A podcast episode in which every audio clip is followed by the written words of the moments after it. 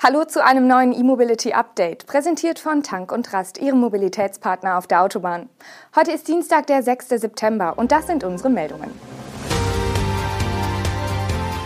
Audis neuer Hybridrennwagen für Dakar. Ladepark West in Bochum eröffnet. Ariel stellt Hypercar vor. Auch Prologium liebäugelt mit Deutschland. Und kein Gratisladen mehr bei Kaufland und Lidl.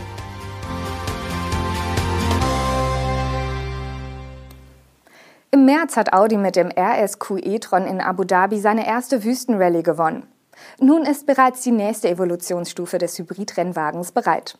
Jedenfalls hat Audi einen Prototyp namens RSQ e-tron E2 präsentiert, der bei der Rallye Marokko noch in diesem und bei der Rallye Dakar im nächsten Jahr starten soll. Die Karosserie ist vollkommen neu und soll über eine deutlich bessere Aerodynamik verfügen. Audi verzichtet dabei auf den Teil der Kotflügel, der hinter den Vorderrädern lag und den Übergang zur Tür darstellte. Zwar besitzt die Karosserie durch die neuen Cockpitmaße einen größeren und damit ungünstigeren Querschnitt, dennoch gelang es, den aerodynamischen Gesamtwiderstand um rund 15 Prozent zu verringern. Dadurch ändert sich nichts an der Höchstgeschwindigkeit. Sie bleibt laut Reglement auf 170 km/h begrenzt.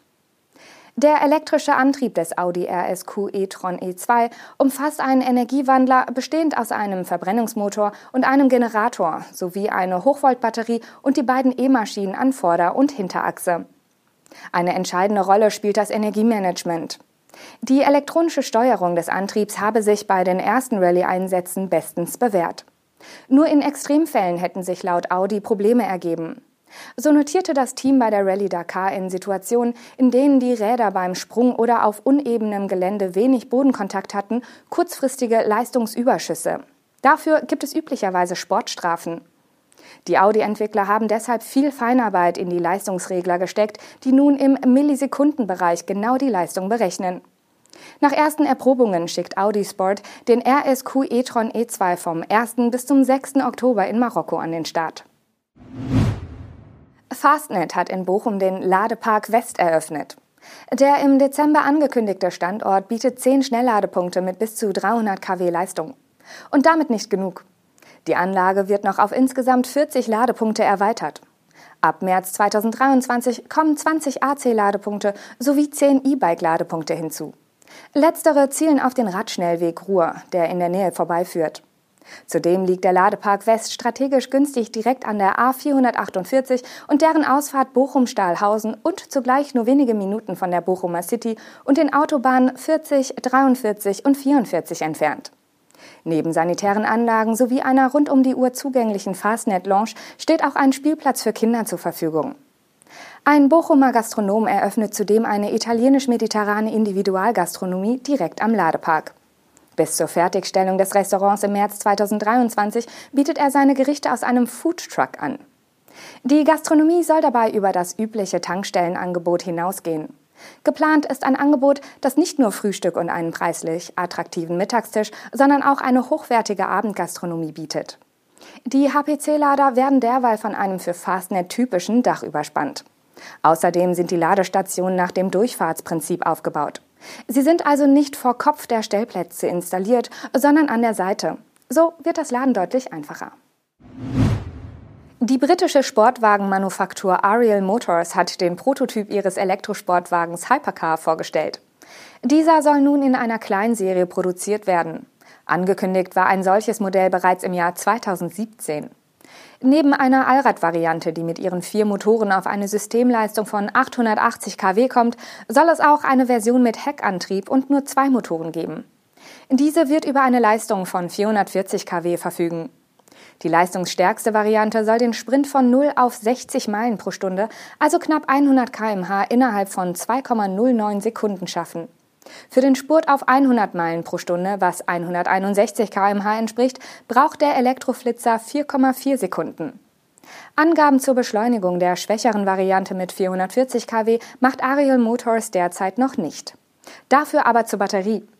Diese speichert 62 Kilowattstunden auf 800 Volt Basis und soll für eine WLTP-Reichweite von bis zu 240 Kilometern sorgen. Angaben zur Ladezeit macht der Hersteller nicht. Optional wird zudem ein Turbinen Range Extender mit 35 kW verbaut, um die Batterie unterwegs laden zu können. In welchen Stückzahlen das Hypercar geplant ist, bleibt unklar. Auch zu den Preisen und zum Marktstart, der wohl in zwei Jahren erfolgen soll, macht Ariel Motors derzeit noch keine konkreten Angaben. Besonders auffällig ist dagegen natürlich die Optik im Batman-Stil. Der taiwanesische Feststoffbatteriehersteller Prologium kündigt seine erste Gigafactory in Übersee an.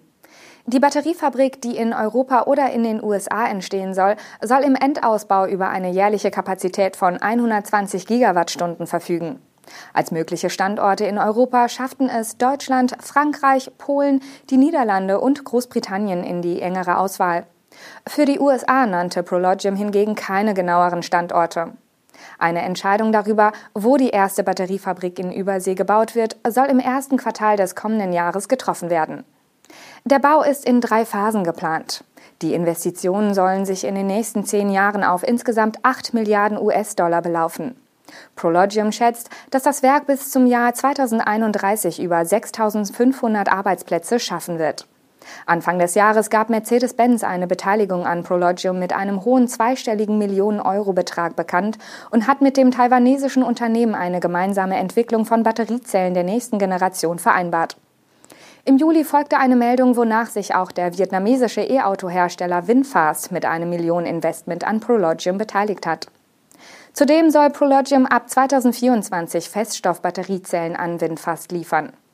Der Neuling feiert dieser Tage seine Europapremiere auf der IFA. Die Zeiten des Gratisladens im Einzelhandel sind offenbar endgültig vorbei. Auch Kaufland und Lidl bieten den Ladestrom an ihren Säulen ab dem 12. September nicht mehr kostenlos an. Überraschend kommt dieser Schritt jedoch nicht. Die zur Schwarzgruppe gehörenden Discounter Lidl und Kaufland hatten zwar vor einiger Zeit eine eigene App eingeführt, um den Ladevorgang zu starten, das Laden selbst blieb aber weiterhin kostenlos. Doch schon im Juni gab es Medienberichte, wonach auch diese beiden Handelsketten das Laden kostenpflichtig machen könnten. Ab dem 12. September wird dieser Schritt nun also vollzogen. Demnach soll an AC-Ladepunkten eine Kilowattstunde mit 29 Cent berechnet werden. An DC-Ladepunkten mit einer Leistung von bis zu 149 kW werden 48 Cent fällig. An Standorten mit einer Ladeleistung von 150 kW aufwärts soll die Kilowattstunde sogar 65 Cent kosten. Mit dem Ende des kostenlosen Ladens sollen auch der weitere Ausbau sowie die Instandhaltung der Ladestation von Kaufland und Lidl gewährleistet werden. Die beiden Supermarktketten betreiben derzeit in Deutschland rund 1300 Ladepunkte. Im Mai hatte die dahinterstehende Schwarzgruppe angekündigt, bis zum Ende des Geschäftsjahres 2022 europaweit rund 6200 neue Ladepunkte an den Filialstandorten von Lidl und Kaufland zu errichten. Das war unser E-Mobility Update am Dienstag, präsentiert von Tank und Rast, Ihrem Mobilitätspartner auf der Autobahn. Danke fürs Zuschauen und Zuhören. Wir melden uns morgen mit den nächsten News und Highlights der Elektromobilität. Bis dahin.